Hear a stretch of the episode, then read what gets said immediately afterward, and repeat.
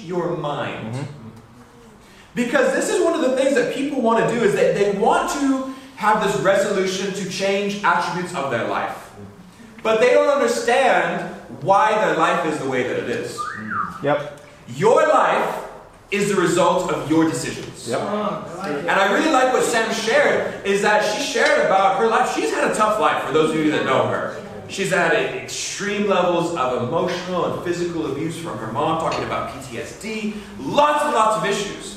But what I really respect about her is she's being honest about where she's really at. She's like, okay, I have anxiety, I have this, I have this, I have this. But because of her decisions that she's made, her decisions to go out and do drugs, her decision to go out and have sex, her decisions to do all of these things. And I think that we cannot change anything with the victim mentality. Yes. Is that, yeah, you can clap for that, that's fine. You go ahead, that's what we clap for you here. Let's put to death the victim mentality in 2019. Yep. You are where you are at in your life today because of you. Yep. No one else. No one else. Not your parents, not your job, not your country, not nothing. It's because of you. Yes. And the mistake that a lot of people make is they believe that their life is determined by major events. That this big thing happened when you were a child, and that determined the course of your life went on. And that's actually not true. The studies show something called the edge effect. So what the edge effect says is that your life is determined by 1% decisions you make. Come on, Colby. Your life changes at the 1% level. Yeah. And what the edge effect does is that if you take two people that start at the exact same point, and one of them makes 1% better choices over a very long period of time, their life will continue to get better and better and better and better. But if you take the exact same person at the exact same place who makes 1% bad choices for their life will slowly get worse and worse and worse and worse and worse and worse and worse and worse and worse and worse. That's true. And so, very far down the line, you'll notice one person is here and one person is here, even though they're the same person that started the exact same place. But their lives were determined not by major events. Oh, there was this terrorist attack, or I got kidnapped, or my best friend died. No, no. What did you do this morning? Right. What did you do this week? What did you do before you came here today? Exactly. These are the decisions that you make that change your life at the 1% level. And so, if we're going to change our lives, we need to change our minds. And I think one of the problems that happens is in the new year, people want to change their character. And so they say, hey, I'm going to change my character by changing my character. Right?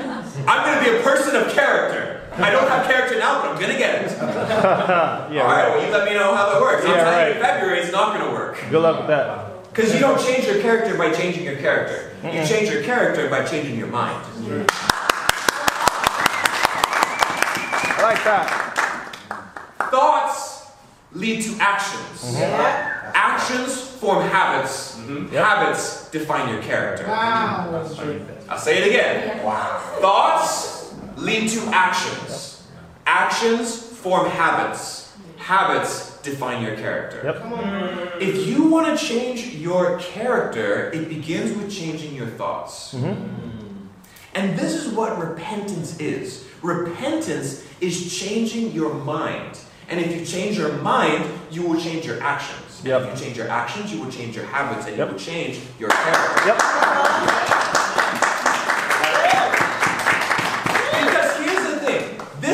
That you make all of these decisions about your life is really a myth. This idea of choice is not really the way that the world works. It's not how our lives work. Is that the psychological studies that we have now show that up to 45% of the decisions we make in our lives are subconscious. Our brains only have a limited amount of capacity to make decisions. Almost half of the things that happen in our life happen in a pre-programmed way. So our habits form our character. So whether you eat a piece of chocolate or whether you eat a piece of fruit, 9 times out of 10 is not a decision that you make. It's a decision that's already been made for you based on your habits. Facts. And so this is the thing, is that if you if you sleep in or if you wake up on time, that's not your decision. No. Wow. That's the result of your brain's programming. Yep. And here's the thing, who programmed it? You did. Tell them. You made that happen. Tell them, bro. Tell them, bro.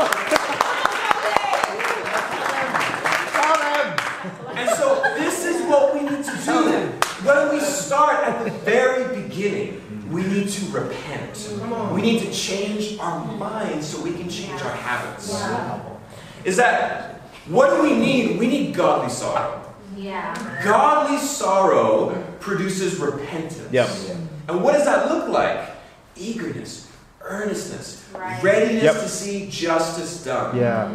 We need to be ready to change, ready to repent. And it sounds like from the gathering here, we're ready to change. Yeah. We're excited. Yeah. But the problem is that we try to change and then we fail. Yeah. Sick of the old. Yeah? Yeah, it's no fun. But we fail, right? Yeah. Is that what do I need to change? What are my habits that are bad? Because we all have them. My biggest character flaw is laziness.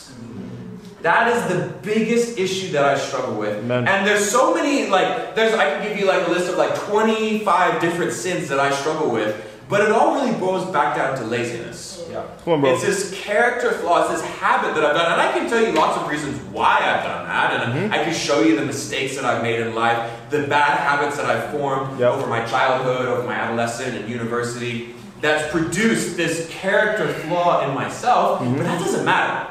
The problem is I've got an issue that I'm trying to change. Amen. Right?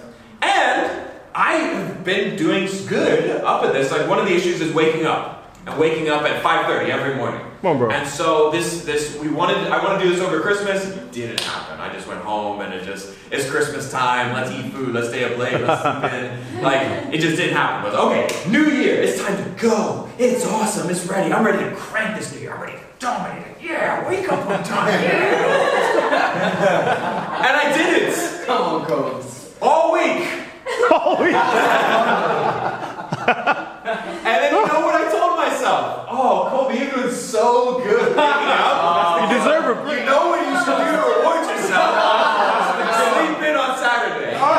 Yep. And it wrecked me. Oh. Yeah. I slept in yesterday and it wrecked my whole day. And what I learned is I discovered something about myself. I was talking with a friend, and I was like, you know what?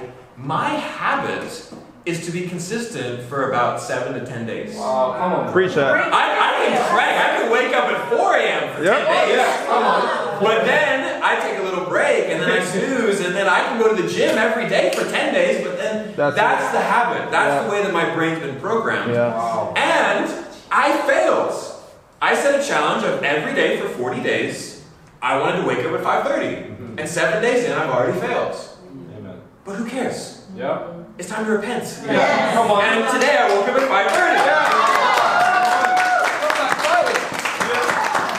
5:30. Yeah. See, here's the thing is that if we want to repent, we will, and then we'll fail. We're all going to fail. Yeah. But then guess what? You repent again. Yeah. Right? Yeah. And then you fail again, and you repent again, and you rinse and repeat until your character changes and you grow.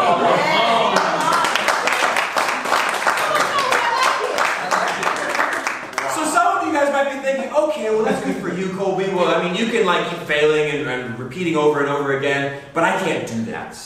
I would love to be able to repent. I would love to be able to change, but I just can't. Is there anyone that feels that way in this room?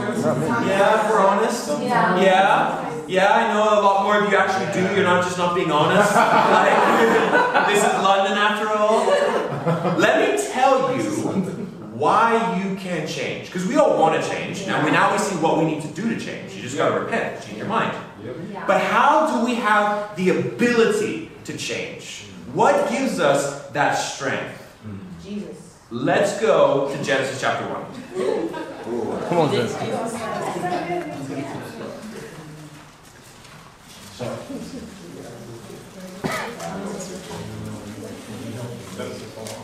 So, before I go on to my second point, I want to leave you guys with a challenge.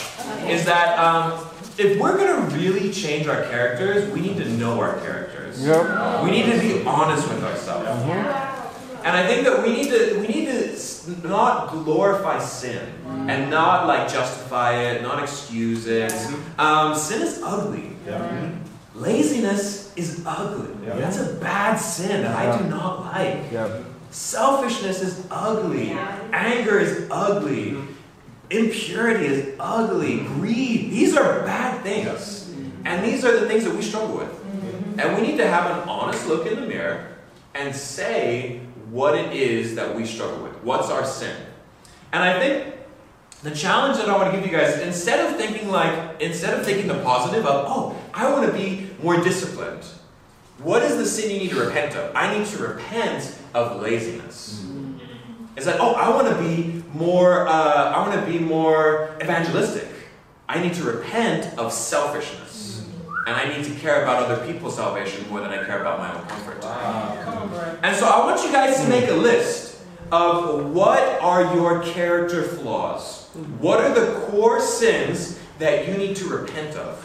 Because it's different saying, oh, I need to eat healthier, instead of I need to repent of gluttony. Come on, Brian. Like, I need to go to the gym. No, you need to repent of your comfort and your avoidance of pain. And so it's different, right? It's a little bit more powerful when you lay out your sin. Break the stronghold, bro. Come on, do this. Break the stronghold. I like that. But we're gonna do it in 2019, yeah.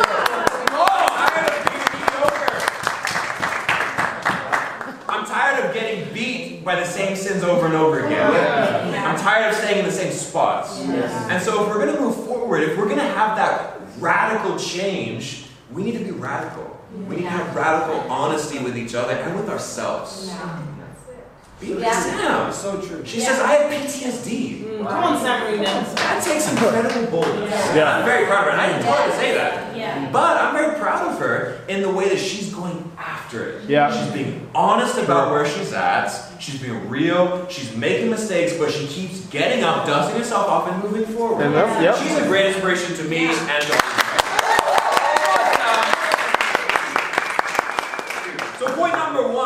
make repentance your resolution. Point number 2, your image is your power. Let's go to Genesis chapter 1 in verse 1. This is spicy. Good, I'm glad you like it. Genesis 1:1. In the beginning. The beginning of what? Everything.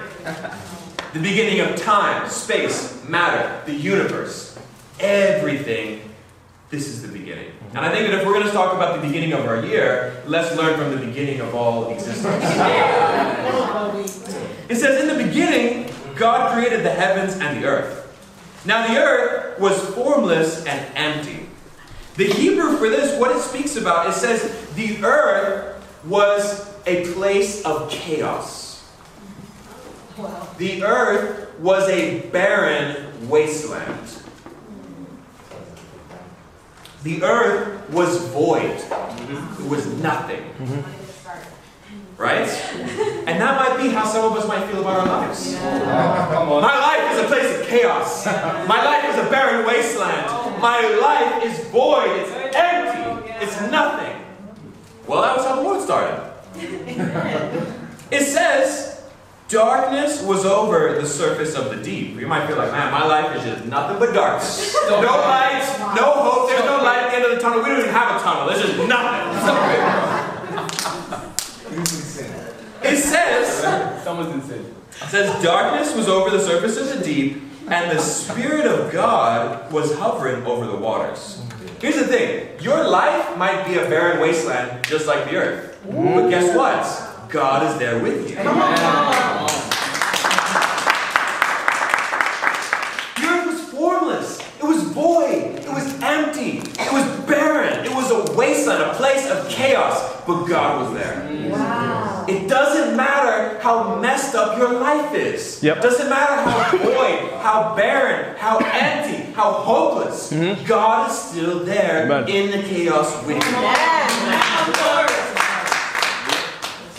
It says in verse 3, and God said, let there be lights, and there was lights. God saw that the light was good, and he separated the light from the darkness.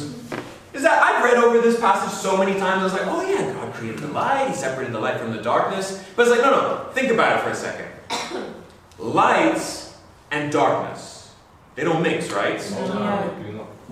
Light is the absence of darkness, yeah. And darkness is the absence of light. Yeah. That's how we understand the universe today. You don't mix light and darkness together, but that's not how it always was. There was a point in our universe where light and darkness mixed together.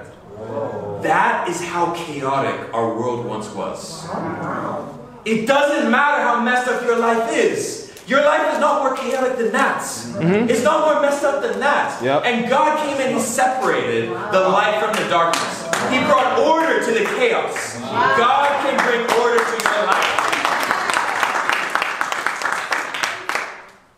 Wow. It goes on. It says, and God said, let there be a vault between the waters to separate the water from water. And he made a vault that separated the water and the vault from the water under the vault and the water above it. So what is this? The earth existed, but it was a void, empty wasteland, and it had water on it. But this water was all over the place. And what had to happen first, there had to be an atmosphere to exist. Otherwise, you can't do anything without an atmosphere. So God created the atmosphere. And then what happened after that? It says, in verse 9, it says, let the water under the sky be gathered in one place, and let dry ground appear. And it was so. God called the dry ground land, and the water gathered around the seas, and God saw that it was good. So we see here that God is going about this in a structured, orderly, logical way. Yep. Is that he creates an atmosphere. Then he separates the water from the land. He moves the continents together to form dry land. Is that some of you might be feeling like, you have no idea these huge mountains that exist in my life. Well, God can move mountains, and how do I know? Because he's already moved continents. And so it doesn't matter how far under you are, God can pull you up, can bring you on dry land, can move your life and whatever needs to be moved to bring order into the chaos. Amen. It says in verse 11, then God said, let the land produce vegetation, seed-bearing plants and trees on the land that bear fruit with seed in it, according to their various kinds. So after God creates the atmosphere, after he creates the land masses, then he produces plants. Why did he produce plants? There was no oxygen in the world. This is what scientists believe, that there wasn't originally oxygen, that our atmosphere was primarily methane and carbon dioxide, which could not sustain life. Mm-hmm. And there was, they plants and things like this, because plants with photosynthesis, they breathe in carbon dioxide and they produce oxygen. And so, why did God do it in this way? Because this was the order necessary to sustain life. Yeah. Yep. And I think sometimes it can happen in our life that God doesn't do things in the order that we want him to. Yeah. Preach that. Is that we want there to be a garden. We want there to be fish and birds and animals, but there's no oxygen in our life. Is that if God made fish, they would die. If he made birds, they would die. Preach that. Is that if we're trying to get ahead, we're trying to get ahead of God. We want God to do things in our order, but God's like, no, it doesn't work in that order. You're trying to do things out of order that will not be successful. Let me do it in my order. We've got to make the atmosphere first, then the land masses, then the plants to produce oxygen, and then we can go on to these further steps. And I think this is the thing, is that the reason why some of us aren't happy in our lives, the reason why some of us, we want to attain certain things, which are not bad. We want to get a better job, want to get married, want to have a family, want to raise up as leaders. Those are great things. And the same way that producing animals are great. We love the birds and the fish and the animals. But if it's not done in the right order, it won't be able to sustain life. If you got that thing that you wanted in the wrong order, it would just die. Yeah. Yep. If you got married right now, that marriage would die. Yep. If you got given a Bible talk right now, that Bible talk would die. If you got given someone to disciple, but you're not ready to disciple them, they would die. And that's why God hasn't given you what you want, because you're not ready yet. But if we can just be okay with doing things in God's time, in God's order, in God's structure, we can see that everything is made good in His time. Amen? Amen. So He also says that He made all of these plants according to their various kinds. Mm-hmm. This is important. Yep. We're going to continue on. We're going to see this. This is a theme that runs throughout it. It says in verse 20, "And God said, let the water teem with living creatures, and let birds fly above the earth across the vault of the sky.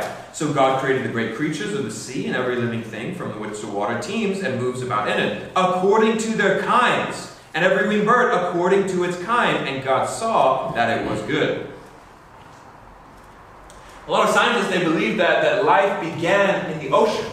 And the Bible actually supports that. It says, yeah, life began in the ocean. First you have fish, then you have birds. Yep. But just because it began in the ocean doesn't mean that it comes from the ocean.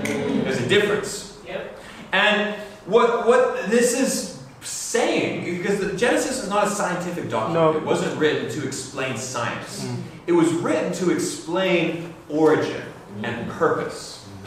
Because it doesn't explain how we came about, it explains where we came about from. Yeah. Where was this force that created us? And it says that God created things according to their kinds. Is that evolution is one of the greatest and most destructive lies in the world today. Yep. Yeah. Right. Because what evolution says is that you are a cosmic accident. Yeah. Whoops. Evolution says that you have no purpose, you have no meaning, you have no value. True. And you got to figure it out. You got to come up with your own purpose. You got to come up with your own meaning, your own morality, because there's nothing. Nothing matters. Nothing exists, and you have no power to be able to do or change anything. Wow. See, this is one of the most toxic ideologies that contaminates people's thoughts. Yep. That changes their actions, that creates negative habits, that keeps people a prisoner to their circumstances and unable to change. This is exactly where Sam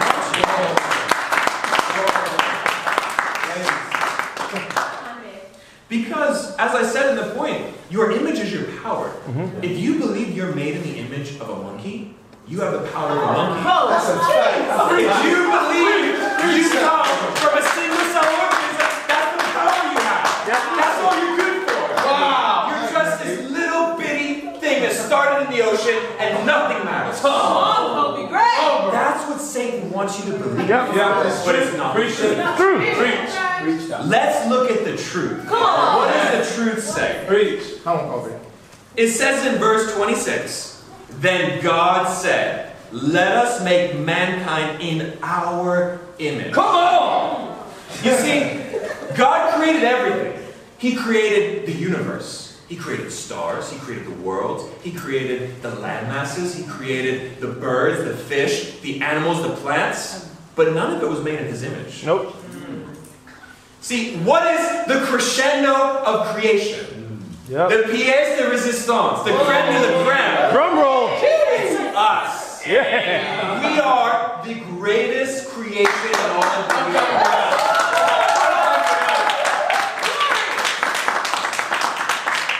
God decided to make us in His image for a reason. There's a purpose. What does it say? It says, let us make mankind in our image, in our likeness, so they may rule over the fish of the sea, the birds of the sky, over the livestock, over all the wild animals, over all the creatures that move along the ground. Why are we made in the image of God? So that we have the power and the ability to rule over creation. Amen. God created us in His image, so we are able to do this. Mm-hmm. It says in verse 27, so God created mankind in His own image. In the image of God, He created them. Male and female, He created them. Aww. So we see that men and women are equally created in the image of God. Come on. Come on. And this is another lie that comes in feminism. It tries to warp both women and men's idea of what it means to be a woman and what it means to be a man. is that it's trying to make women into men and men into women. Yeah. And it's just confusing people to say, okay, you got to come up with your own gender identity. You need to do this, you need to do that, sexual orientation. It's all just a big bag of confusion to take away your focus from understanding your main image of God. Wow. Come on, Colby, great. It says in verse 28, God blessed them and said to them, be fruitful and increase in number. Fill the earth, subdue it, rule over the fish of the sea, and the birds of the sky, and over every living creature that moves on the ground. Then God said, I give you every seed-bearing plant on the face of the whole earth, and every tree that has fruit and seeds in it. They will be yours for food. And to all the beasts of the earth, and all the birds of the sky, and all the creatures that move along the ground, everything that has the breath of life in it, I give you every green plant for food. And it was so. God saw that all he had made, and it was very good. And there was evening and there was morning on the sixth day. See, God creates us in His image so that we have the power, the authority to rule over all creation. Yeah. To rule over the birds of the air, the fish of the sea, the plants of the ground, the animals, everything. And we even have the power to rule over our own lives. Yep. And this word rule is really such a hollow word. It's such an empty word. It doesn't really convey what God is trying to convey. The verse in verse 26, the word rule, in Hebrew, it means to dominate. God wants you to dominate His creation because you're made in His image. Yeah. It says in verse 28, God blessed them and said to them, be fruitful. God wants us to be fruitful. It's a command. He says increase in number. He wants us to grow numerically. And He says fill the earth. He wants us to spread out everywhere. Take total control over this world. Total control over our lives. Because we're made in His image. It says subdue it. The word in Hebrew for subdue is kibosh. It means to force into bondage. God wants us to enslave this world. He wants us to enslave our lives. Enslave our emotions to do our will instead of being enslaved to our emotions and being a prisoner of them.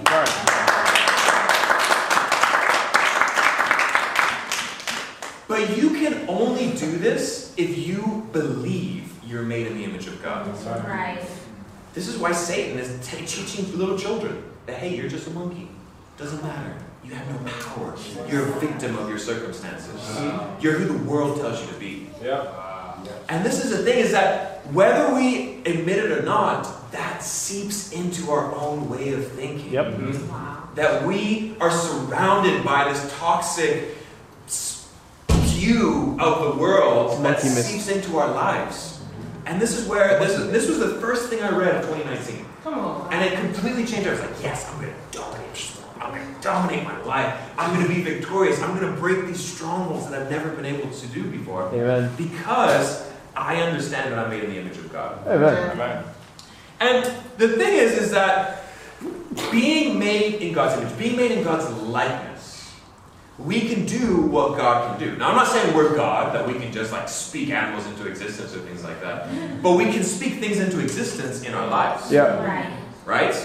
So you are not a disciplined person. Speak it into existence. Come on. You're not a loving person. Speak it into existence. You're not a generous person. Speak it into existence. Whatever it is you want to change, change it. Speak it into existence. Say, this is who I'm going to be because I am a child of God. Clap. See, when I was in university, I did martial arts and I did jiu-jitsu. It's also having Jason here doing jiu-jitsu. But the jiu-jitsu that I did, it wasn't like Brazilian jiu-jitsu. It was basically, it was a group of guys that did Japanese jiu-jitsu. It was a little bit different. And it was a bunch of black belts that were really like just fed up with like the bureaucracy and like all the politics of it. They're like, we're gonna leave. Because basically they wanted to teach certain techniques that the board wouldn't let them. They're like, you're not allowed to do that. Like, well, why not? It works.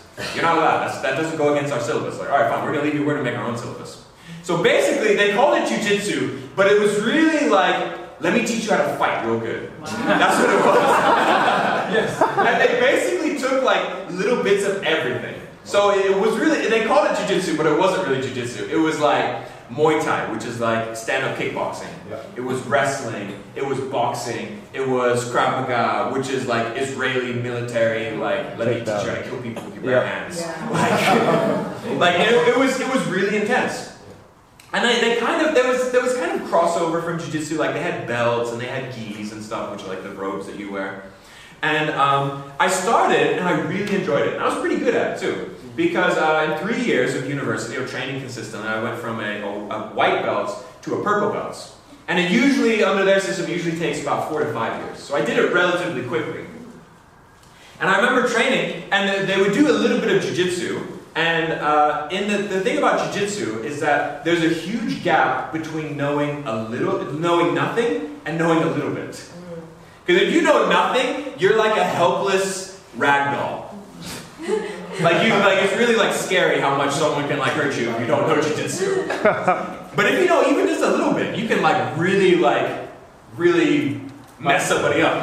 And I remember I would wrestle with my friends and stuff like that. It would always be fun, the ones that didn't know any jiu-jitsu. I would just like wreck them. And it would be great. And I remember I was training, there was a group of people that we were all the same level when we began. We were training. And it would be even. Sometimes I would win, sometimes they would win. It would be good. We trained together and it was cool because we progressed together, learning different techniques and stuff. Awesome. And there was this guy that I remember coming the first day, and he was a purple belt, and I didn't even have my white belt at this stage. And that's how green I was. And I saw him, and the guy looked like he had freshly escaped from prison. Oh. Like this guy, he had a shaved head, he had like tattoos, he's just like...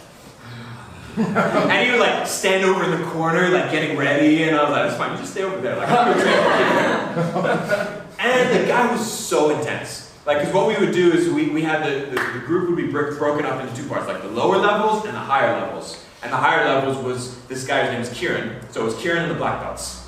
And then it was everyone else. And so sometimes we would mix it together, and we would like pad drills or something like that, like you would hold up pads. And Kieran, this guy was so strong, he would just go like one, two, boom, boom, and yell, ah! Or he would do like kicks, and we would have like a kick pad, and he would just kick, and you would like, it would go through you, like it was like you got hit by like a bull. Wow. And it would be bad, and then we would do like judo, because we did judo as well, and he would throw you, and it would be hard, he would throw you hard. You'd just be looking at him, and then you'd be looking at the ceiling. You're like, oh my gosh! And then he would help you up and do it again. Nice guy. And the thing is, he was just like a scary guy. The worst was that would be at the end. What we would do is we would do a bit of like rolling or like wrestling, and I would always avoid Kieran because Kieran was just so bad. And in fact, because you're dead, it's like you've been training for 2 hours. All you want to do is you just want to go home. You got like another, like sometimes you do maybe like 3 or 4 2-minute rounds. So it's like, okay, 8 minutes. If I can just, that's only 4 people. So if I start at this end of the room, I won't make it to Kieran. But sometimes you just couldn't avoid it. And he would like, because we would start on our feet, and he would just do takedowns. He would just hit you so hard. And sometimes he would hit me, and just being taken down to the ground would just win me. And I would like tap out just from that. Like, it's over, you win. And sometimes he would be like, okay. It's like, you ready? I was like, no, I'm not ready. And I'd like try and catch my breath.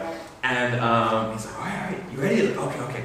And I would like start off like for the first 30 seconds of the 2 minutes, and I would like try, not even to win, I would just try not to die.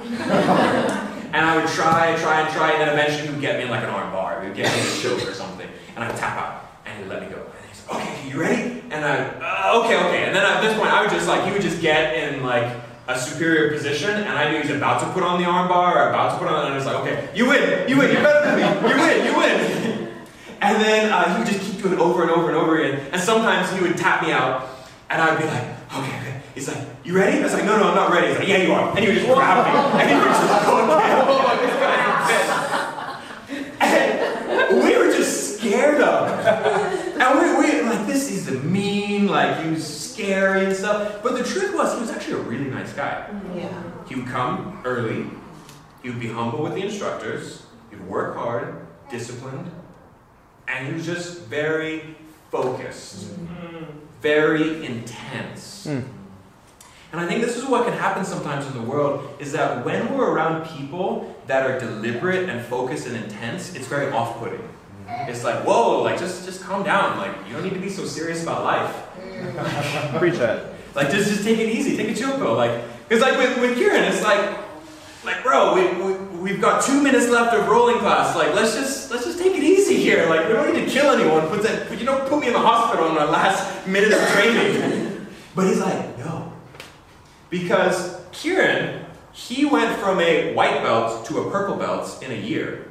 Wow. Because he had done a bunch of other like martial arts training and stuff like that, and because it wasn't really about like, wasn't really about do this or do that or meet this criteria. It was like, can you fight? And this guy knew how to do it, and he was put with the black belts, and he would like dominate all of like me and all of my other like really like soft, squishy like little white belts. But the thing is, he would do the same thing to the black belts. He would do the same thing to the instructors. He was just so intense because he decided that he was going to be the best fighter in the gym. He's like, I don't care you're a black belt, I don't care you're an instructor, I don't care you're a white belt, I'm going to destroy everyone. And not in a bad way, because he wasn't a bad guy. He was actually very nice, and I remember the few times I would go to him for help, he was very helpful. But I didn't want to be around him because he challenged me. He pushed me. And I didn't want to be pushed that much. And the only people that could keep up with him were the other black belts. And even he made them work a little bit. And this is the thing, is that for us, do we have this mentality of a deliberate, focused intensity of wanting to dominate our lives? Or do we give in to everyone else giving us this message of mediocrity? Because that's the thing, is that like we don't think this way because the world tells us not to think this way. Even this like, even just like the terminology, dominate your life. Like people, I'm sure automatically were like, "Come on, Colby, like let's not be excessive." Like you don't need to use such violent language to talk about lifestyle change. No, you actually do. Change. Yes, you do. Come on, you do. If you really are going to produce a change, you need to really be radical. That's right. And the cool thing about Kieran is that, so in 1 year, he went to a purple belt. He trained consistently with the black belts. The next year, it was a brown belt. The next year after that, he was a black belt.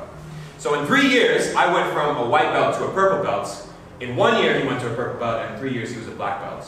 And I was researching a few months ago just to look at the old club and stuff like that. And I saw he was one of the instructors. Because the thing about Kieran is that I trained at the university, and we would train on Mondays and Wednesdays. So he trained at the university Mondays and Wednesdays. And he drove an hour and a half to another club to train on Tuesdays, and he drove to another club to train on Thursdays. So he trained 4 nights a week at 3 different clubs and lifted weights 5 days a week in the morning. And that's why he was the best. Because he had such intense focus and determination. Because he knew who he was. He really believed, I am going to be the greatest person in this gym. I'm going to destroy all of my opponents. I don't care if they're the instructor. I don't care if you've been doing this for 20 years. I'm going to give it everything I've got, and I'm going to beat you because that's who I am. And I think that if we can really embrace this mentality of really seeing life as a fight, we're fighting against Satan, but we're also fighting against ourselves. We're fighting against our sinful nature. And being made in the image of God, we need to dominate our sin. Make it a slave. Make your emotions prisoner to do your will. Really, really take hold of this so we can get what we want in 2019. Because we all have goals, right? We all want to do great things. We all want to be better than we've ever been before, right? Great! You can! Why? Because you're made in the image of God. You can do whatever. There is no challenge, no obstacle, no mountain that is too great for you to surpass, because there's no thing that God can't do. And so, being made in the image of God, having the power of God, you can do anything. But you got to really believe it. It starts in your mind.